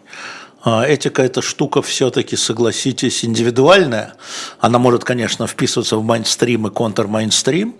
А, Знаете, тут э, задам вам контрвопрос, а этично ли ходить в Макдональдс, который бесплатно а, в Израиле кормит израильских солдат? Это по поводу этики. Опаньки, сарказм. Опаньки. А, вот, поэтому насчет этики, знаете, вот слово законность мне вот сейчас мне гораздо важнее слово законность, потому что а, закон, а, да, это определенные правила, а этика, согласитесь, э, у нас у многих разная. Как мама воспитала, а, какому обществу принадлежим, какой религии принадлежим, да, разные этические взгляды. Поэтому э, на вопрос, этично ли, я не могу вам дать ответ. Замечательно совершенно. А, Я обожаю, обязательно должен был появиться такой вопрос, абсолютно в стиле Ильфа и Петрова. Будет ли дорожать подсолнечное масло? Да, будет. Будет, конечно. Будет инфляция по году официальная, а, была 7,5, если мне не изменяет память, а по маслу отдельно можно даже посмотреть. Да, вообще инфляция будет продолжаться, потому что а, в том числе валютные поступления уменьшаются. Александр, который э, 53-летний амич в Луге, э, спрашивает, можно ли рассматривать НАТО как реальную силу. Э, Он это говорит из-за позиции Турции и Венгрии, например. Конечно, можно, а, но в НАТО тоже решения принимаются единогласно, и в этом суть а, этого, этой организации. Поэтому, безусловно, НАТО является реальной силой, а, и мы это видим. А, Но, конечно, на каких-то вопросах а, турки, венгры, французы. Вы вспомните историю, скажем, вторжения в Ирак, когда два члена НАТО, США и Великобритания, значит, хотели поддержки НАТО и не получили ее, потому что Герма... вот в Афганистан получили после 11 сентября, а в Ирак не получили, потому что и Франция, и Германия выступили против и Ширак, и, Шоль, и Шредер. И а, они тогда вот э, уже своими силами. Конечно. Понимаете, в чем сила НАТО? Сила НАТО, на мой взгляд, это Я думал, прежде скажешь в правде. да, в правде. Нет. Сила НАТО – это в координации в общих штабах.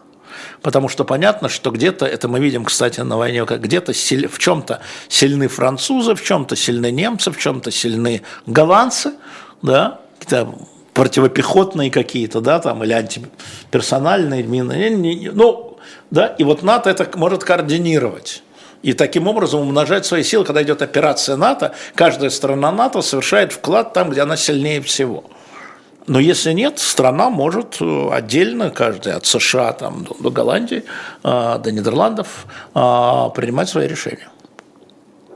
А, Еще один вопрос. А, Могут ли, вот давно задает его Александра, 41 год, а, могут ли Россия и Соединенные Штаты действительно договориться за спиной Украины, и каковы будут тогда гарантии?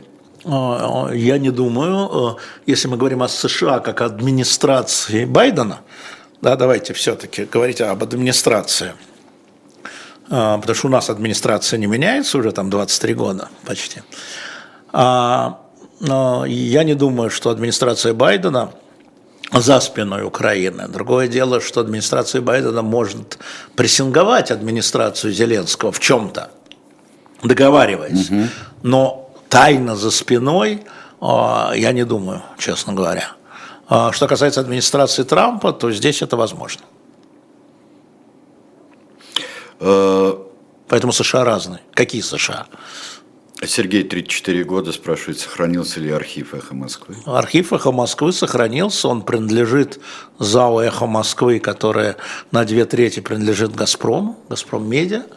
А, он сохранился, да, но есть люди, которые а, у себя а, отдельные программы писали, и сейчас их собирает Максим Курников в Берлине. Так что если у вас есть какие-то хорошие записи каких-то понравившихся вам передач, можно будет копиями подарить их Курникову и Рувинскому. Понятно. Вопрос еще такой, что э, в январе, вот э, сейчас э, почти ничего не происходит. Возможно ли серьезное наступление России или какие-то кардинальные ну, изменения ну, вот по этим Сереж, морозам? Ну, что, Ты ребят, не военный, я ну, понимаю. Ну чего, да. ну что мне задавать эти вопросы? А, значит, никакое наступление ни с какой стороны не объявлено. Ну а почему оно должно быть объявлено? Ну да, английский оно телеграф. не должно быть объявлено. Да, ну так откуда? Объявленные обычно как-то да, так не ну, очень Ну английский телеграф, да? английская газета «Телеграф» пишет о том, что Россия зимой собирается наступать э, на Харьков. Но это может быть такой же обманкой, да, таким же сливом, как и фантазиями этой газеты. Ну, не знаю. Не знаем. Я уже говорил да, о том, что весь 23 год, вот наступление, контрнаступление, отбивание и так далее, привели к изменению территории на одну сотую процента. На одну сотую процента. А, поэтому что будет, э, военные действия, тема военные действия, что там важен элемент неожиданности. А, может быть, что-то будет, но я этого не знаю. А здесь спрашивают в связи с э, Ближним Востоком, как ты относишься к публично высказываемой позиции Калоя Хильгова? Мы с ним спорили здесь, в этой студии, в программе э, Иры Воробьевой. Я с ним не согласен. Э, и я эм, свою позицию высказываю вне зависимости от позиции моего адвоката Калуя Хильгова. А он высказывает свою позицию вне зависимости от моей позиции. Так и отношусь. Спорю. Как и положено. А почему у нас в эфире Шевченко? Опять же, поэтому. Почему у нас в эфире Венедиктов? Ну, ты хозяин считается. Да? Я хозяин не хозяин эфира. совсем, я гость здесь. А кто хозяева эфира? А, Вон Полин. А? Да. Никаких хозяев нет, вы что, не знаете, как YouTube устроен? А, так, если у вас данные, Денис из Гамбурга спрашивает, есть ли у вас данные о сотрудничестве Российской Федерации с некоторыми депутатами партии АФД? Нет, ну документальных, документа, документальных данных нет, но до начала военных действий э, некоторые депутаты АФД приезжали в Крым, насколько я помню. Э, может быть, что это было сотрудничество, можно и так говорить, но я не знаю случаев после 22 февраля 2022 года. Э, никаких финансовых документов никто никогда не публиковал, никакие встречи на официальном уровне мне не приходилось наблюдать. Поэтому слово сотрудничество в данном случае, да, если мы имеем в виду организационное сотрудничество, я не наблюдаю. Так же, как не наблюдаю это сотрудничество а, с французским, соответственно, с мадам Ле Пен. Там, правда, есть смешная история о том, как а, бывший депутат от мадам Ле Пен снимает в Страсбурге офис у а, вице-консула России, второй этаж. А, но это было до начала всего. Ну что, я деньги заплатил, чистая коммерция, что? Ничего личного. Ничего личного, да. И даже ничего политического. Он же не запрещен в Страсбурге, нет? А, вот. Так что а, на самом деле я координации не вижу, но я понимаю, что некоторые политические позиции АФД, они Кремлю приятны, мягко говоря. И вполне допускаю, что а, Кремль а, радуется по этому поводу. Здесь много раз День Деньской задавал вопрос, э, вот как вы думаете, зачем все-таки реально, по вашему мнению, Путин, Путин начал войну в Украине? Ну, а мою точку, вы спрашиваете, с моей точки зрения, с точки зрения Путина, я... Нет, с твоей точки зрения, Путин. С моей Почему точки зрения, начал? потому что э, он ошибочно считает, э, что силовым образом можно решить те проблемы, которые ему кажутся важными все быстрее. Давайте я вам расскажу историю, я ее однажды рассказывал, а, чтобы вы понимали, как он мыслит. Вот а, был один из разговоров, сейчас я вам скажу, когда он был премьер-министром, ну, 10-11 год. А, и он говорит, вот вы, Алексей, меня постоянно, это публичная история, имеется в виду на встрече. Было там десяток главных редакторов, он мне говорит, вот вы, Алексей, постоянно а, критикуете мою политику публично, и сейчас, сегодня, ну мы там дав давно сидим, что называется. А какая у вас ко мне главная претензия? Вот главная, одна. Только не говорите мне про НТВ и свободу угу. слова. Я говорю, Владимир Ильич, у меня к вам главная и одна претензия, если говорим про главную, это то, что вы а, полностью уничтожили конкуренцию или уничтожаете ее в экономике, в политике, в идеологии, да, а конкуренция, говорю я ему, да, это с моей точки зрения, да, это двигатель развития и так далее, и так далее. Он говорит, ну, предположим, говорит он, значит, чтобы вы понимали, близко к тексту.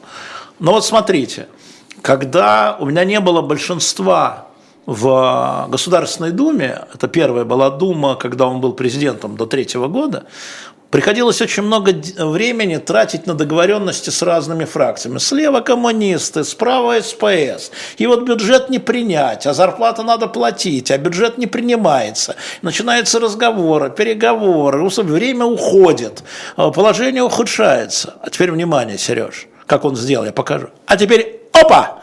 И бюджет принят в трех чтениях. Быстро и эффективно. И я ему говорю, ну, Владимир Владимирович, быстро не всегда эффективно. Он говорит, да, но быстро всегда входит в понятие эффективно. И вот эта история мне напоминает вот эту же историю. Почему? Потому что НАТО приближает, да, приближается. Украина в НАТО угроза, потому что там могут расположены быть ракетные системы, сокращение времени подлета, это даже публично было. Можете найти. 12 год, как он мне возражал по времени подлета. Но этот вопрос так не решается. Он не решится военным способом. Вот НАТО и приблизилось.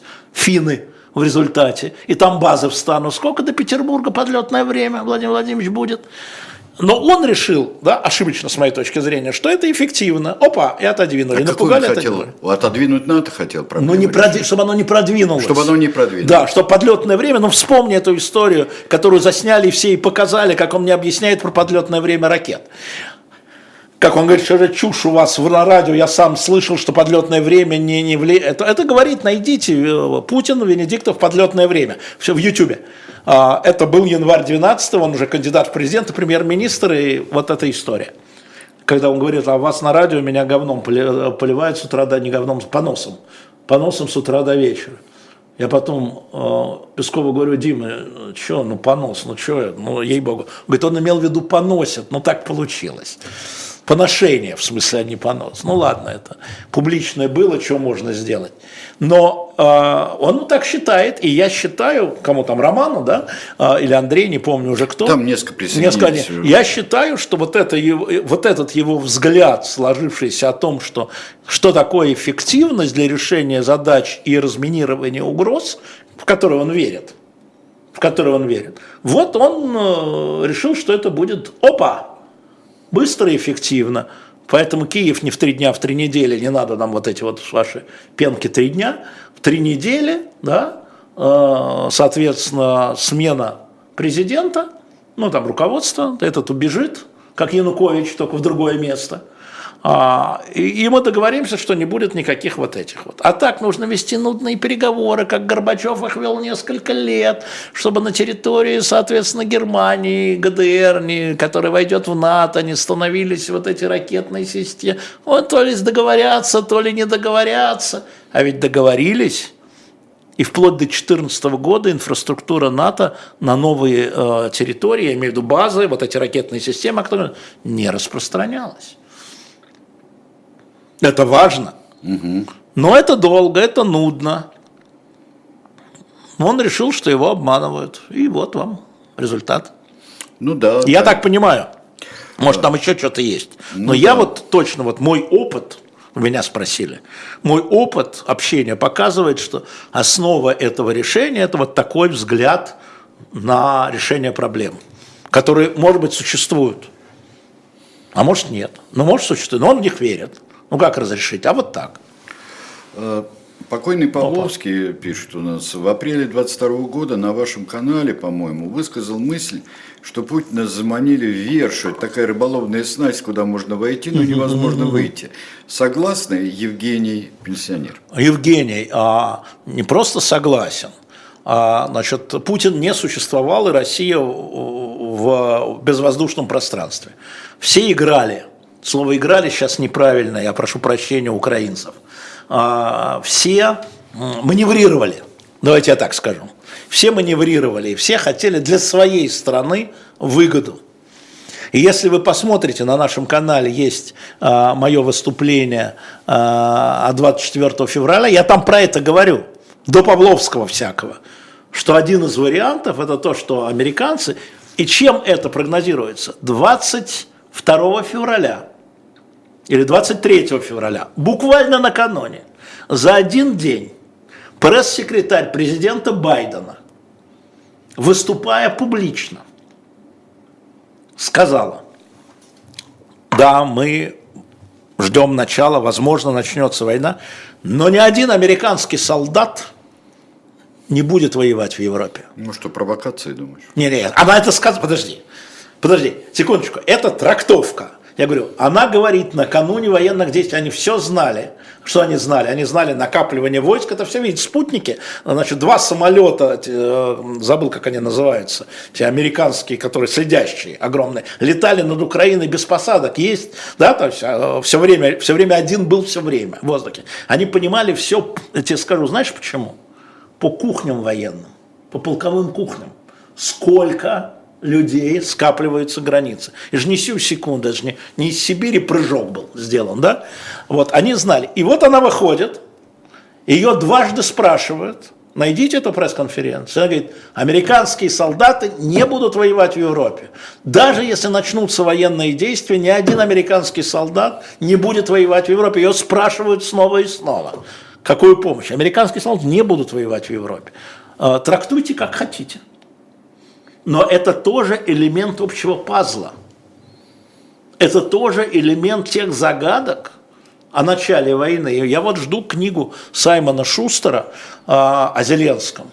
И, наверное, надо с ним делать интервью, когда книга выйдет, с Саймоном, хотя он либо в Киеве, либо в Вашингтоне, но сделаем, вот, который с ним был и все знает, в пер... что было в первый день войны который спрашивал жену его, Елену Зеленскую, и помощников, как это было проведено первой неделе, да, и накануне что было.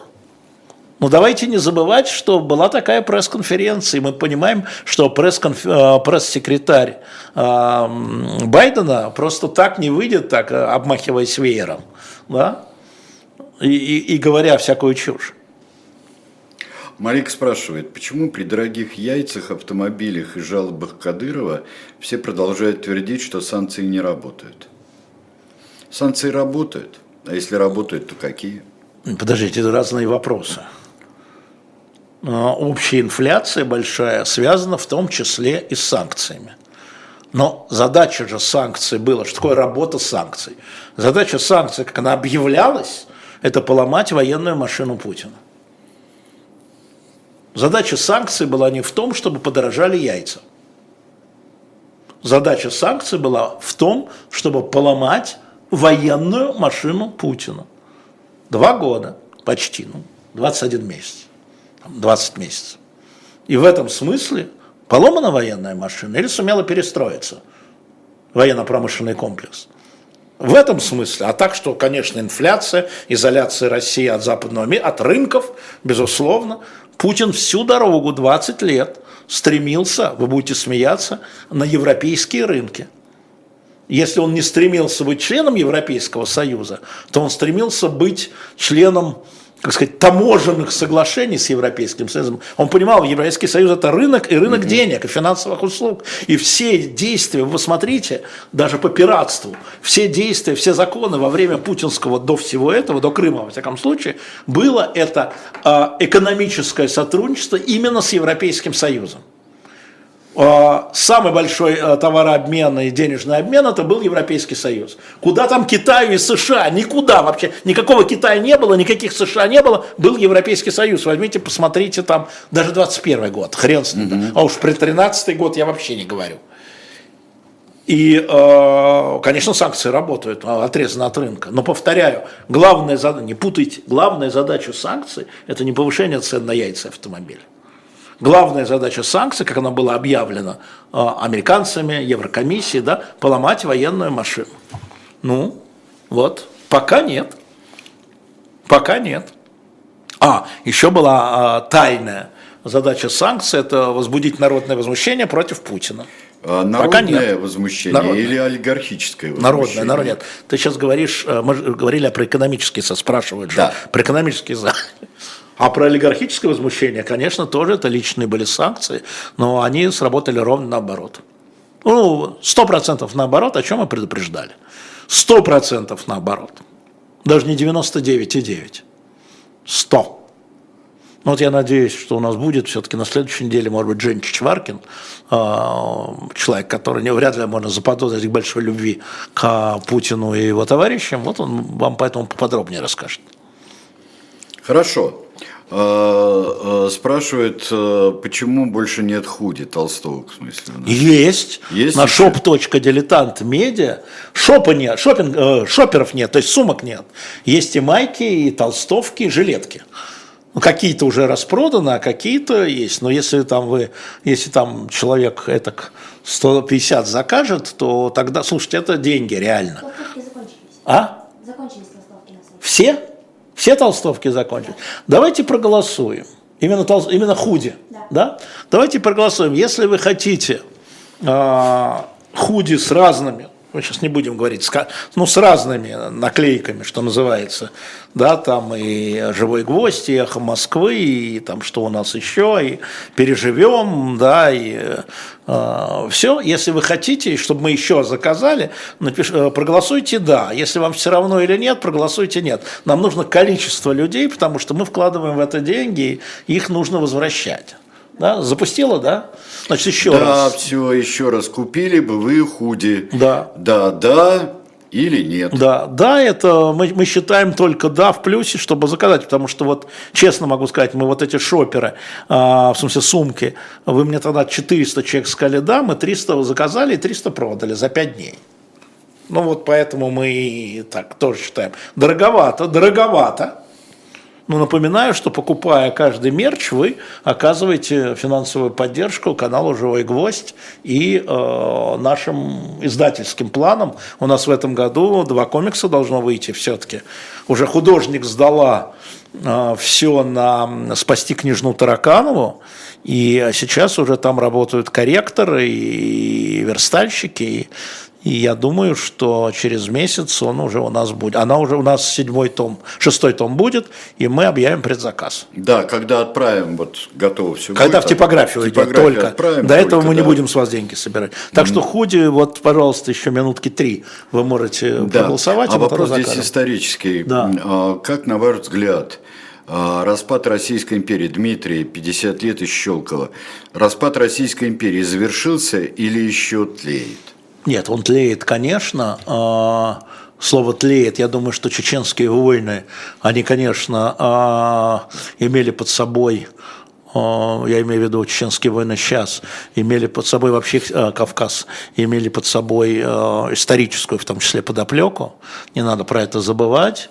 Очень трудно сказать, потому что, смотрите, большие империи – распались приблизительно одновременно после в ходе Первой мировой, после Первой мировой. А, я имею в виду Османскую империю, Австро-Венгерскую империю, Германскую империю, ну и Российскую империю. И там продолжается, что Балканская война, это же тоже продолжение. Подождите, а Палестина, это же распад Османской империи. А что ждать? Это точно а, это, да. Не-не, да, я просто зачитаю. Да. Ну а что, а Индия... Знаешь, что было... Подождите, а... а Индия и Пакистан – это британская империя? Это уже распад после Второй мировой или в ходе Второй мировой. А, Елена совершенно правильно говорит, ни распад, ни какое-то перераспределение никогда не, не прекращается. Ну, смотрите, Самое главное, это попытки... Другое это дело, это Нет. попытки силового решения, вот как ты ну, говорил. Ну, ну, это я про другое. Не, не, не. Я про то, что обратный процесс – процесс интеграции, как это делается, как эти попытки делать, там, организация э, латиноамериканских государств, Евросоюз, конечно же, для того, чтобы преодолеть в том числе и дальнейший распад. Смотрите, как интересно с Косово случилось, последние дни мало заметили. А, значит, условием движения э, Косово и Сербии в Евросоюз было то, что Косово будет пускать к себе машины с сербскими номерами, внимание, а сербы с косовскими, с исаварскими номерами. Понимаете, как Евросоюз их подталкивает, ребята, вот вам пряник, а не будет, будет вам кнут. Не будем вас пускать. То есть, понимаете, да, это такой процесс, вот мелочевка, да, пускать машины с номерами. А вот мы вам откроем воротца, ну, калиточку, хорошо и так далее. А это же все Косово, Сербия, это Османская империя, Австро-Венгерская империя, да, ну вот это все было таким образом. А, а это все, когда там у нас э, Сербия стала самостоятельной, это, я уж э, до начала 20 века, я имею в виду, а все продолжается. Поэтому э, вот этот процесс, который идет, да, там, интеграции, он пока только в Европе только угу. в Европе. Даже организация американских, УАК, организация американских, латиноамериканских, в первую очередь, государств, в которые входят США тоже, да, она не предотвращает пограничные столкновения, но все-таки широкомасштабных войн мы не видим. Ну вот, сейчас Венесуэла, Гаян, и то быстренько пока приостановили. Подожди, подожди, подожди, подожди, подожди, там и англичане прибежали сразу, и бразильцы прибежали сразу, понимаешь, да, и аргентинцы прибежали сразу. Погоди, нам тут это не надо, да, вот это вот тут вот не надо, вот на континенте важная история. Африка пока в чудовищном виде, а, вот, как бывшие колонии, тоже распад империи. А, Индия, простите, Кашмир, Просто это Джамму и Кашмир, все да, эти замечательные... Да, да, да, да, Катастрофа, это а... просто мы не видим, когда вот говорят, вот погибло 23 человека. 23 человека, э, скажи это жителям штата Кашмир, они скажут, что? Знаете, что больше всего требовали от э, британской администрации вот подмандатной Палестины?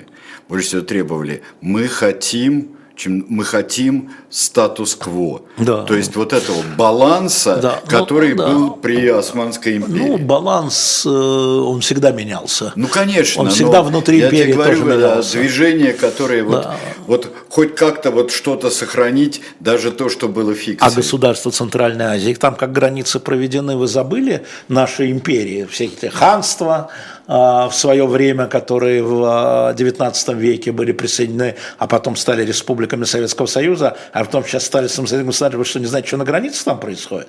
Какие претензии друг к другу предъявляются? Вы чего? Это очень длительный исторический, если это вопрос исторический, очень длительный процесс. И, конечно же, а, военные действия России и Украины – часть этого процесса. Конечно же.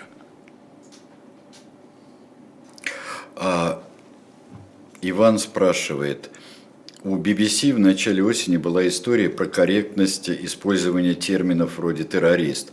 Редакция а, считает, да? что это какая а. позиция была у гвоздя, эхо гвоздя здесь слышь, Иван 28. Ну, террорист это умышленное уничтожение гражданского населения. И Имея в виду по-моему, вопросов не было, да? Ну, не, не, было вопросов, да, умышленное, еще раз, умышленное уничтожение гражданского населения – это акт террора.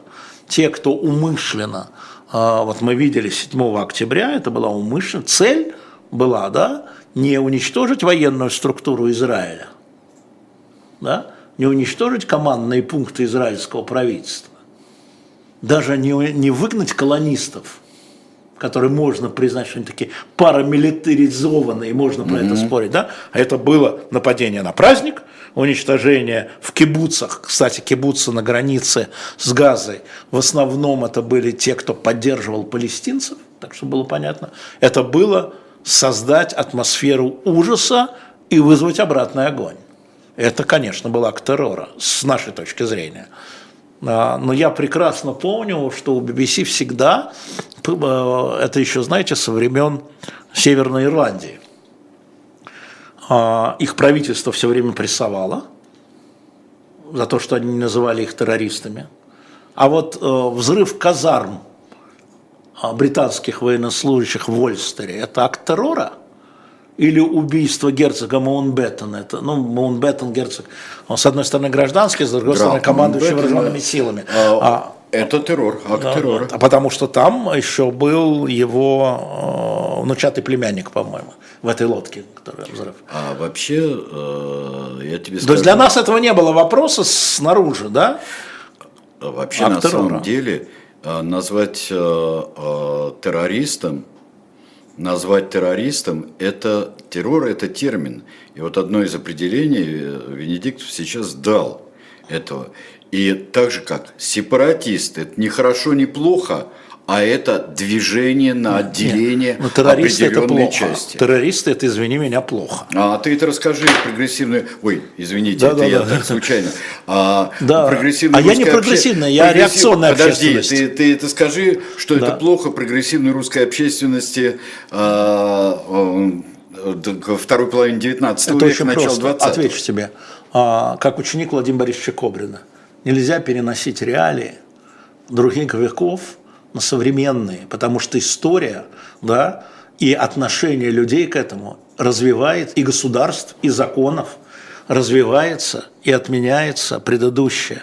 Я, моя любимая история, я повторяю последние недели почему-то часто, что э, в Древней Греции в будущем все будут свободны и богаты, все люди, люди будут свободны и богаты, каждый человек, у каждого будет не менее пяти рабов. А раб не человек, это вот э, было когда-то в пятом веке до нашей эры. А, понятие человека с тех пор изменилось. Да? Мы говорим сейчас, мы говорим в 21 веке. Поэтому меня это русское прогрессивное, да, в 19 веке было по-другому. Да, и когда я напомню, а, Генрих V, великий английский король, впервые приказал перебить пленников, рыцарей, это было воспринято как чудовищное варварство, потому что до этого за пленников рыцари платили выкуп, им сохраняли жизни, не убивали пленников. А он приказал их перебить, потому что не мог их охранять, не хватало ему отряда перед битвой. Да? То есть изменяются правила, изменяются понятия, изменяется отношение. То, что было варварством, не считается варварством, а то, что, считало, а, то, что раньше а, считалось нормальным, сейчас считается варварством да, и делать прививки было варварство, а сейчас не варварство, хотя сохраняется. Поэтому этим не соб... Э, прогрессивной общественностью 19 века э, не собьешь меня. Никак. А, а я не собирался сбивать. Не, не, не я, что... я говорю о, о а, позиции, а не о тебе. Нет, а, я говорю, что это, конечно, и в разное время, это разные понятия, плюс террор государственный и а, террор индивидуальный, Абсолютно. террор оппозиционный. Абсолютно. А, была Каляевская улица в Москве. Вот, хотя большевики формально осуждали террор. За что? За неэффективность. Было две палочки, прибавилась еще одна. Вот и все. А, так что это такая вещь. Но э, мне нравится вот именно намеренное покушение на уничтожение гражданских лиц. Умышленное, да. Умышленное, да. да. То э, мне кажется, что это толковое объяснение.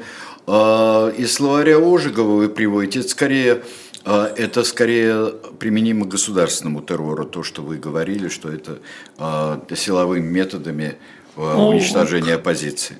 У Ожегова э, своя точка зрения, кстати, когда он был написан, этот словарь, опять же, 54-й, не помню.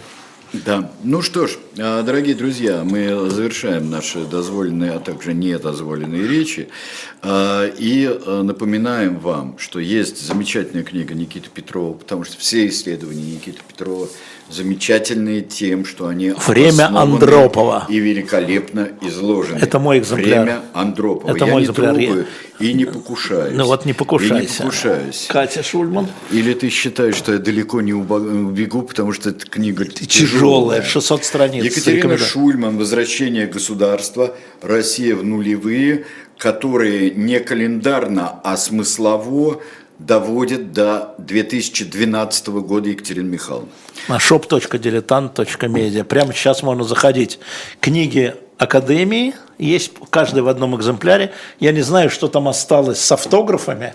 А, книги, где у нас и Золотухин, и Вознесенский, и Сванидзе, и Брумель, и Наталья Ильина, и что угодно на shop.diletant.media. Все. И напомню, что те люди, у которых скидочные карты, клубные наши карточки, каждая их покупка, каждая их книга в покупке минус 10%. Напомню, те, кто покупал эти карточки в прошлом году. Сереж, не подвели итоги про худи. Сейчас подведем. Да, я У просто- нас как раз на это осталось Чтобы не забыть. совсем немного А то забуду. времени. Да. 1760 с чем-то голосов, но во всяком случае, э, да, отвечает 36% обделенных худями. Или То есть это, это, это Да. 500-600. Да, человек 500-600, так что Я вполне с девчонками, сделать. мы разные худи вам сделаем, а, разные размеры, разные выработки, да, ну хорошо, пусть будет так, отлично, мы с вами прощаемся, А, чего у нас там дальше, Сереж? Что у нас там дальше? А дальше у нас а, сейчас книжное казино будет. А что там? На «Дилетанте» а, «Сохранить себя», премьера романа «Рейнское золотое», а, Анна, Анна Берсенева, писатель, и Татьяна Сотникова, которая считает иностранным агентом, Никита Василенко, и в книжечках, конечно, Николай Александров, Одна в 15.05 Ольга Журавлева. Высокие лбы отсутствуют, так же, как и другие берега. Сегодня праздник. Отдаю тебе твою книгу, которую ты купил. Отдай. Я денег еще не отдал. что я ты- тебе отдаю, ты, ее веришь, заказал. да? Ты, ее веришь, заказал. да? А как-нибудь... А, а- а не отдашь денег, я ее выставлю а на shop.diletant.media. На, на заброшенной парковке книга Да, и да, чемоданчик передать. Да, да, да, Машины да, да, останавливаются. да, да. Счастливо всем. Всем пока. А мы будем предаваться